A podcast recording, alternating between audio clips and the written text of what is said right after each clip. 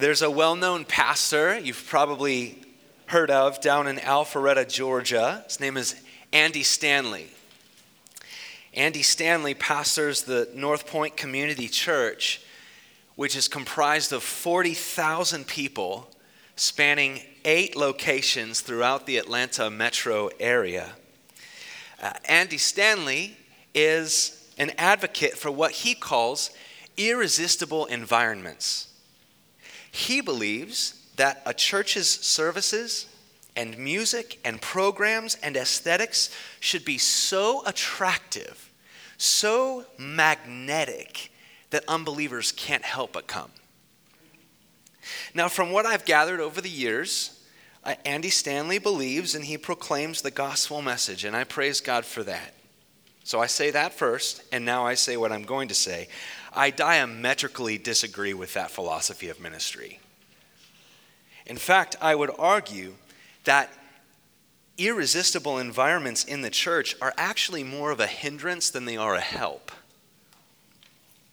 At Oaks, as Pastor Seth has already kind of previewed, and as your bulletin expresses there, our, our philosophy of ministry is the exact opposite. We promote simplicity.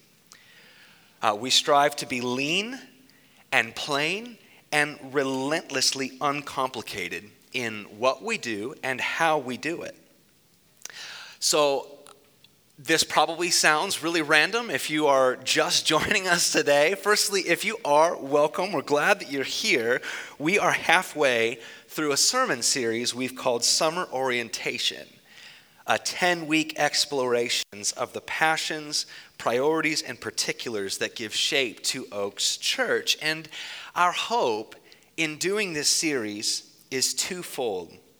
One, we hope to foster a clearer understanding of what we believe, what we practice, and why. And we hope to cultivate, Lord willing, a deeper sense of oneness and unity among us. We began this series four weeks ago by considering Scripture itself. So, in the pages of Scripture, God has communicated to us all that He wants us to know and to believe and to do. And because of that, because of how thoroughly God has communicated to us in His Word, we seek to make Scripture and to observe Scripture as the foundation for all that we believe and practice at Oaks. That's why we had to begin this series looking at Scripture itself. The Sunday after we considered Scripture, so three weeks ago, we considered the central figure of Scripture Jesus. Jesus is our utmost passion at Oaks because in Him, our greatest need is met and our greatest hope is secure. The Sunday following that message, we considered community.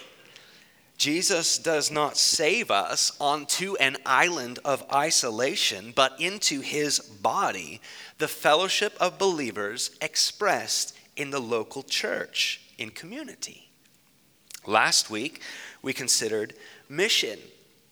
So, between our Sunday gatherings and our Wednesday gatherings as a church community, between our gatherings together, we aim to permeate our neighborhoods and workplaces and social circles in order to show and to share the good news of Christ. And now, today, in 1 Corinthians chapter 2. And your bulletin says chapter 2, verses 3 through 5. I have drastically expanded the text to include verses 2 and 1 as well. So we're going to look at 1 Corinthians chapter 2, verses 1 through 5. And as we do, we will consider the simplicity that engraves all that we do and all, or and how we do it. So, if you haven't already, I'd invite you to turn there in your Bibles or flip it open on, on a device. Before I read, remember with me that the book of First Corinthians was originally a letter written from the Apostle Paul to the Christian church in the city of Corinth that he had personally planted. Now, a bit of geography and social studies here, Corinth was a splendid commercial city of both Greek roots and Roman stature, Corinth had a population of roughly half a million people. And it, this is to, to set a scene, to, to make a point. Corinth was the perfect location for a church of irresistible environments. However, as we're about to see in our passage, Paul took a completely different path. And I invite you to follow along as I read. 1 Corinthians chapter 2 verses 1 through 5. And I, Paul writes, when I came to you, brothers, did not come proclaiming to you the testimony of God with lofty speech or wisdom, for I decided to know nothing among you except Jesus Christ and Him crucified. And I was with you in weakness and in fear and much trembling, and my speech and my message were not in plausible words of wisdom, but in demonstration of the Spirit and of power, so that your faith might not rest in the wisdom of men, but in the power of God. This is the word of the Lord. Thanks be to God. Would you say a word of prayer with me? Father, may we be committed to this same philosophy that our faith may not rest upon the wisdom and tactics of men, but on and in your unmistakable power.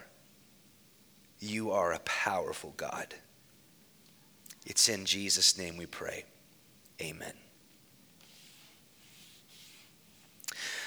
The term exegesis denotes the task of interpreting Scripture according to the original author's intended meaning. Eisegesis, on the other hand, is what happens when a person reads a passage of Scripture and takes from it a meaning that the original author never intended. So it's always our aim, Lord help us, it's always our aim to exegete God's word and not eisegete it. And I say that up front because I recognize that the passage we've just read, in that passage, Paul never explicitly confronts the philosophy of irresistible church environments in favor of simplicity, right?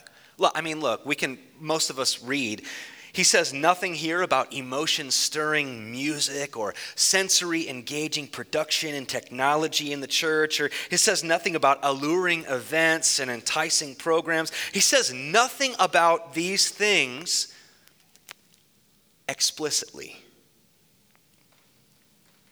Notice with me, as he recollects the beginnings of the church in Corinth, notice with me the utter absence of attractionalism. If today's Christian leaders were to time travel back to first century Corinth to walk in Paul's shoes, many of today's Christian leaders would take note of what is most admired by the citizens of Corinth the artistry of the city and the intellectualism and the public speaking and oration craftiness right? They would they would see those things and then if if today's church planters were to time travel back they would use many of those tactics and try to meet and mimic and even outdo many of those amenities of the city of Corinth. You know what? We're going to we're going to go in, we're going to plant a church and we're going to beat the city of Corinth at their own game. We're going to blow it up and make it hot. But as Paul recollects the beginnings of the church in Corinth, verse 1, he's like, Yeah, um, when I first came to proclaim the message of God to you, I did not speak in the lofty, wise ways of your city's public speakers.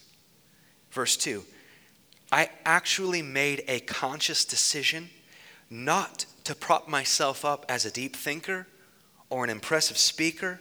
I simply offered to you Christ and Him crucified. Heck, verse 3 In the midst of your prestigious and powerful city, I, I was weak and fearful. And trembling. And verse 4 My words and my message weren't particularly stylish or enticing, and there's a reason for that. Verse 5 I was purposefully unflashy so that your faith, your hope, your focus would not be based on the wisdom or tactics of man or in the events or programs or impressiveness of man. I was purposely unflashy so that your faith, your hope, your focus would rest solely on the unmistakable power of God.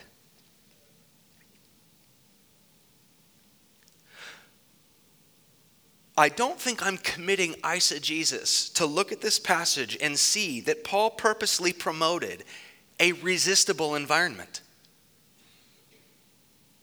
And he did so that in the event that anyone actually believed the gospel and stuck around to form the church, it would have nothing to do with gimmicks. It would have everything to do with the irresistible power and grace of God.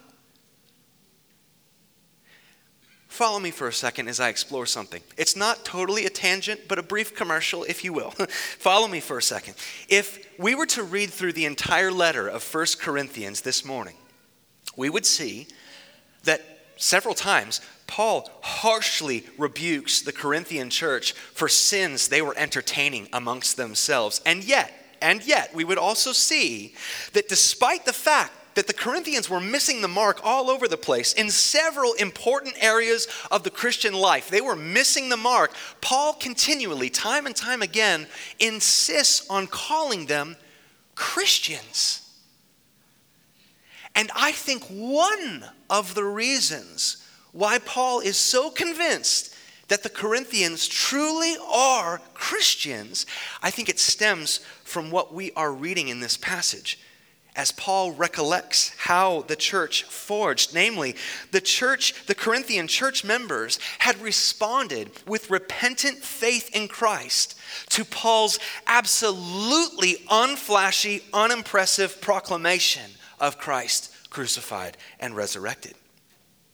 They had been given no worldly incentives to call upon the Lord and to assemble as a church, and yet they did just that. I mean, walk with me through this here. Uh, Silas and Timothy, who were with Paul when he planted the church, they hadn't brought in a team of professional musicians to perform a heart pounding, sensory engaging, emotion stirring worship concert with a cross on the stage. Apollos hadn't labored to conduct all sorts of separate, separate services for all of those who preferred classical music and country music and banjo driven music and this he, hadn't done that. Uh, priscilla and aquila hadn't organized and implemented loads of events and programs for every age and interest and favorite color. They had done none of this. Paul and his companions as paul admits in our passage made a conscious decision to present the corinthians not with an irresistible environment but with a simple, plain, one size fits all, resistible environment that totes the irresistible grace of God. And he did so because all of those who believed and stuck around to form the church, they did so only. They didn't do so by worldly ploy and tactic or wisdom. They did so because of the unmistakable power of God to save sinners.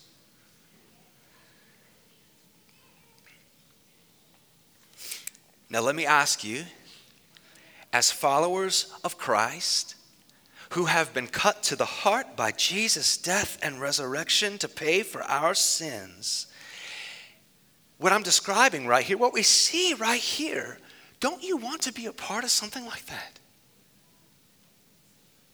Isn't that what we want to be a part of? During these Sunday and Wednesday gatherings, don't we want to be surrounded by people who, like us, are here for no other reason than to be a simple Jesus community on mission? Now, I'm not saying, do not hear this. I am not saying there's never a place for some programs or a few extra band members to help pour Ed Tarakis out from time to time. I'm not saying there's never a place for some use of media. I mean, we're high tech. We have a QR code in our bulletin. Yeah, right. I'm not saying there's never a place for those things. But we would much rather keep what we do and how we do it profoundly simple. And there are four things that I want to close out with. Isn't it funny that I have just basically preached my whole message and now I'm going to give you an outline? So, number one, simplicity is a decision. Number two, simplicity is a blessing. Number three, simplicity is a protectant. Protectant. And number four, simplicity is ultimately a gospel issue. And I'll repeat those as we go. Number one, simplicity is a decision. Look again with me at verses 2 through 5.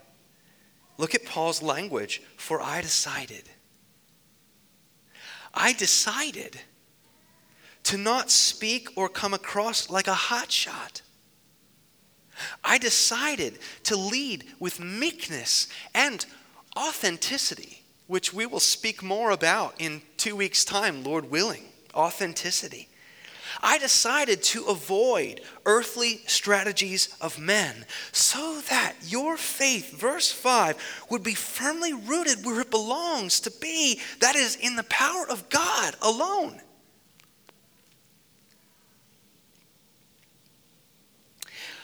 I'm convinced that even if Paul were to have had a massive budget, that he wouldn't have created an irresistible environment of a church in Corinth.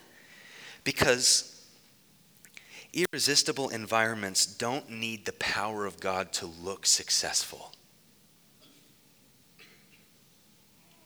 And I say this not from a place of arrogance, I say it from a place of experience. Uh, if you know me just a tad, you've probably heard at some point I spent nearly 10 years serving as a worship pastor in a big church.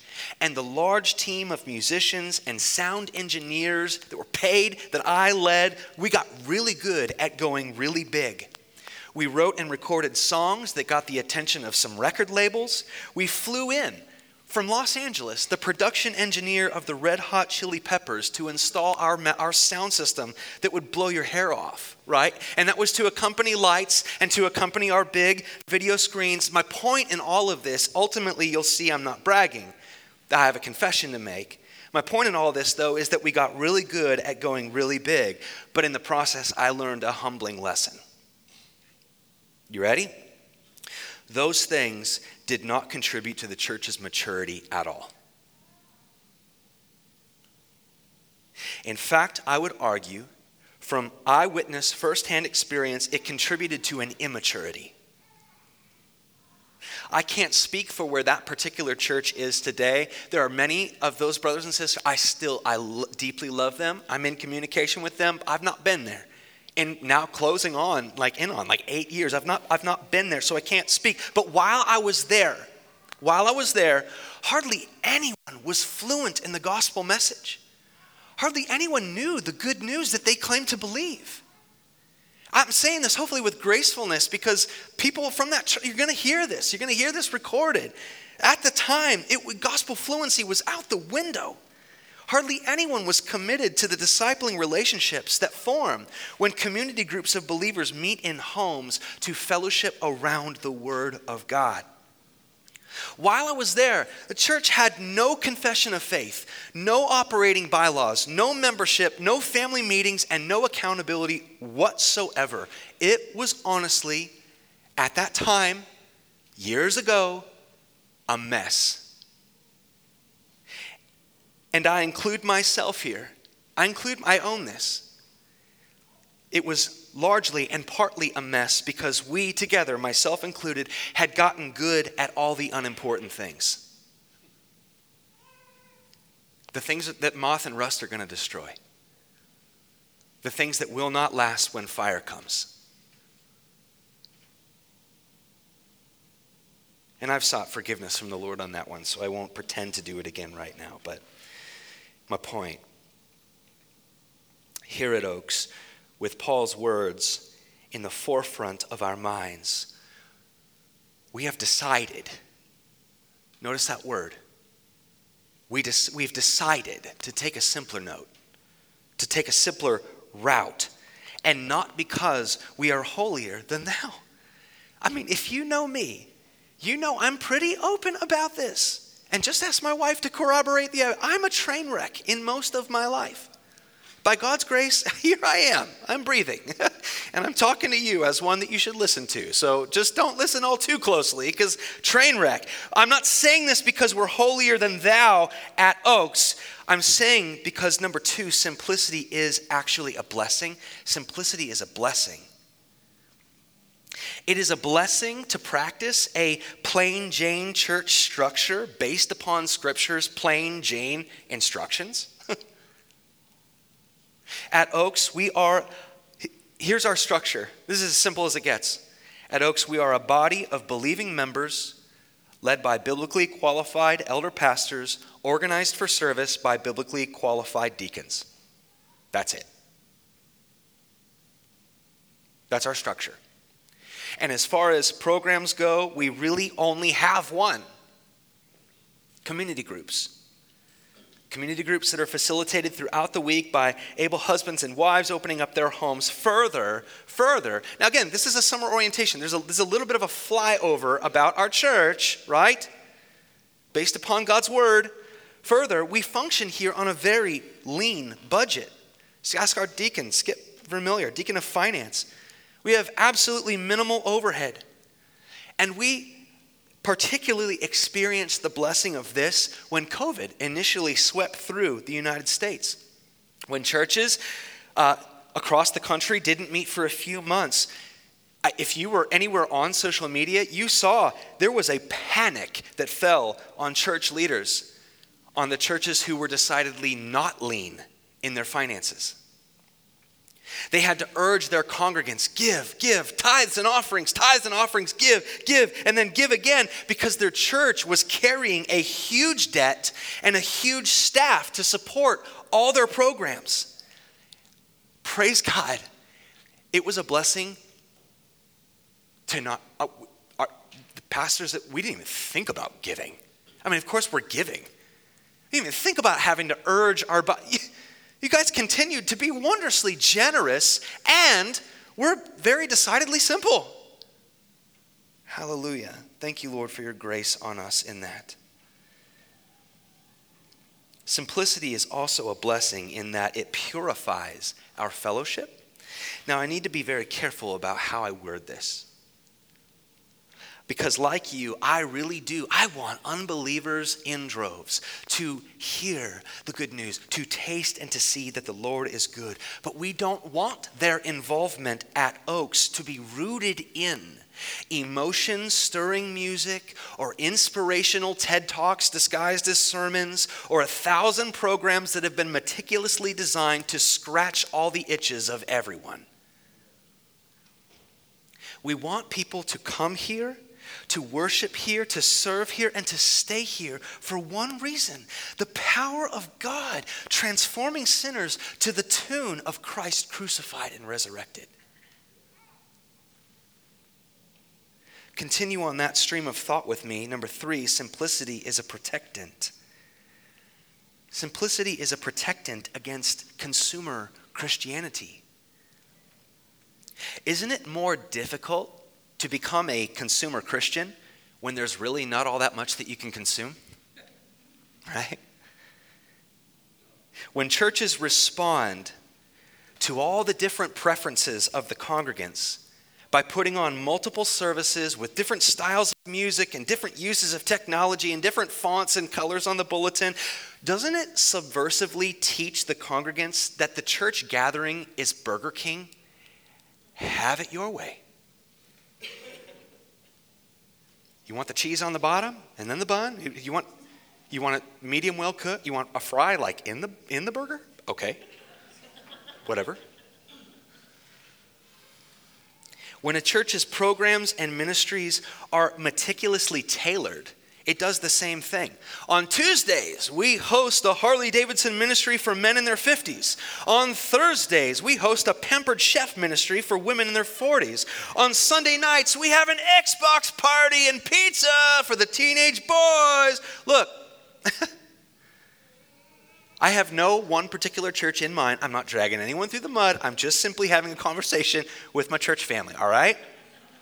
When the church plans and organizes and executes meticulously tailored programs, the church inherently becomes responsible for maintaining those programs and it becomes responsible for scratching all the other itches that might arise in the congregants. Well, I don't have a, you know, a striped shirt club ministry with prayer. I don't, I, I don't have a favorite color is orange ministry. Okay, we'll give you that. We'll hire you to lead that. That's fine. We'll hire all of you to do this. Uh, uh, right? That's not what the church is called to do. And I got to say this, man. You can sense a little angstiness in me. I, I kind of apologize for that. Um, there are many, many well intentioned churches doing this. Many of them that, that truly do believe the gospel and preach it, and hallelujah. Hallelujah. But on the whole, if we look around ourselves, has it not become the church being more akin to a, a Burger King with a gospel flair? Now, there's nothing wrong. Hear me. There is nothing wrong. In fact, it's wonderful when the members of the church themselves organize times of fellowship that are a bit more tailored organizing a cycling group or a volleyball team or an adventure club to go hiking at Worcester Memorial. Look, meet together, fellowship together, pray together, enjoy one another, and enjoy the activity that you are doing. But the church itself cannot be expected to drive that. And that leads to my last point. Simplicity is I'll say it this way simplicity is ultimately a gospel related issue. Okay? Gospel issue, that, that, that word is, you know, we're, we're willing to divide over things that are gospel issues. I'm, we might have varying opinions on what I'm talking about this morning. So, simplicity is ultimately a gospel related issue. Okay, hear that part. Two weeks ago in Ephesians chapter 4, we were reminded that the local church is to build itself up into maturity and knowledge and discernment, to be able to discern between poor teaching and bad, good doctrine and bad. The local church is to build itself up in this. The elder pastors, the elder pastors, with the servant help of deacons, are to equip the saints for the work of ministry. When we gather together in this building and when we gather in homes throughout the week, our eyes, because of what we are called to be, our eyes are on the Word of God and His astoundingly glorious good news to us therein we are saturating ourselves in the Word and in its main message, the hope of glory in Christ. And the good news, we, we talked about this last week. Although we have each rebelled in our own ways against the God who created us for his glory, and although we each deserve the punishment of eternal separation from him, Jesus came to reconcile us to and with God.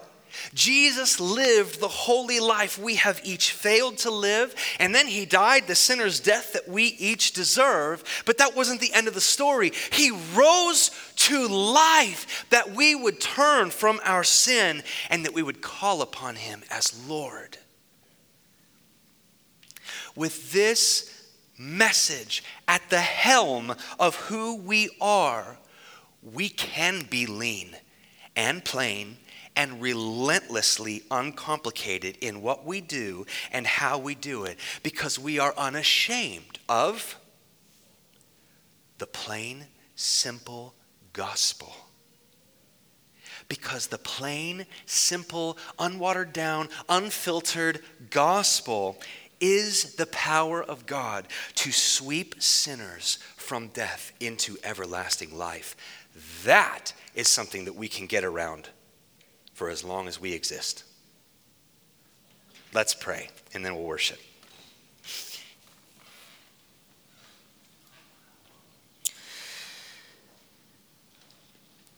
Father, if my uh, angstiness was in any way destructing, Lord, please forgive me. Um,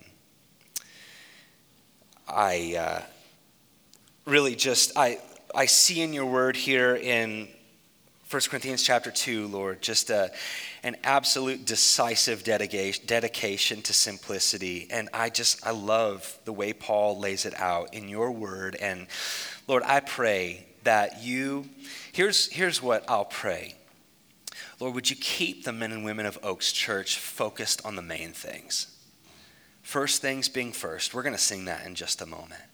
Would you fixate us on the power and the authority of your word and the central figure therein, your word incarnate, Jesus Christ, who is to us salvation and hope of glory?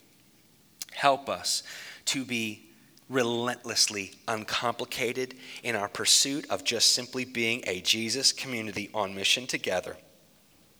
Be glorified in it. Empower us for it by your Holy Spirit. And Lord, we trust that you will use this in the ears of those who are just itching to hear the glorious gospel in this town, Lord. Save the lost and sanctify your church in simplicity and plainness and glorifying ways to, to you, Lord. We pray that in Jesus' name.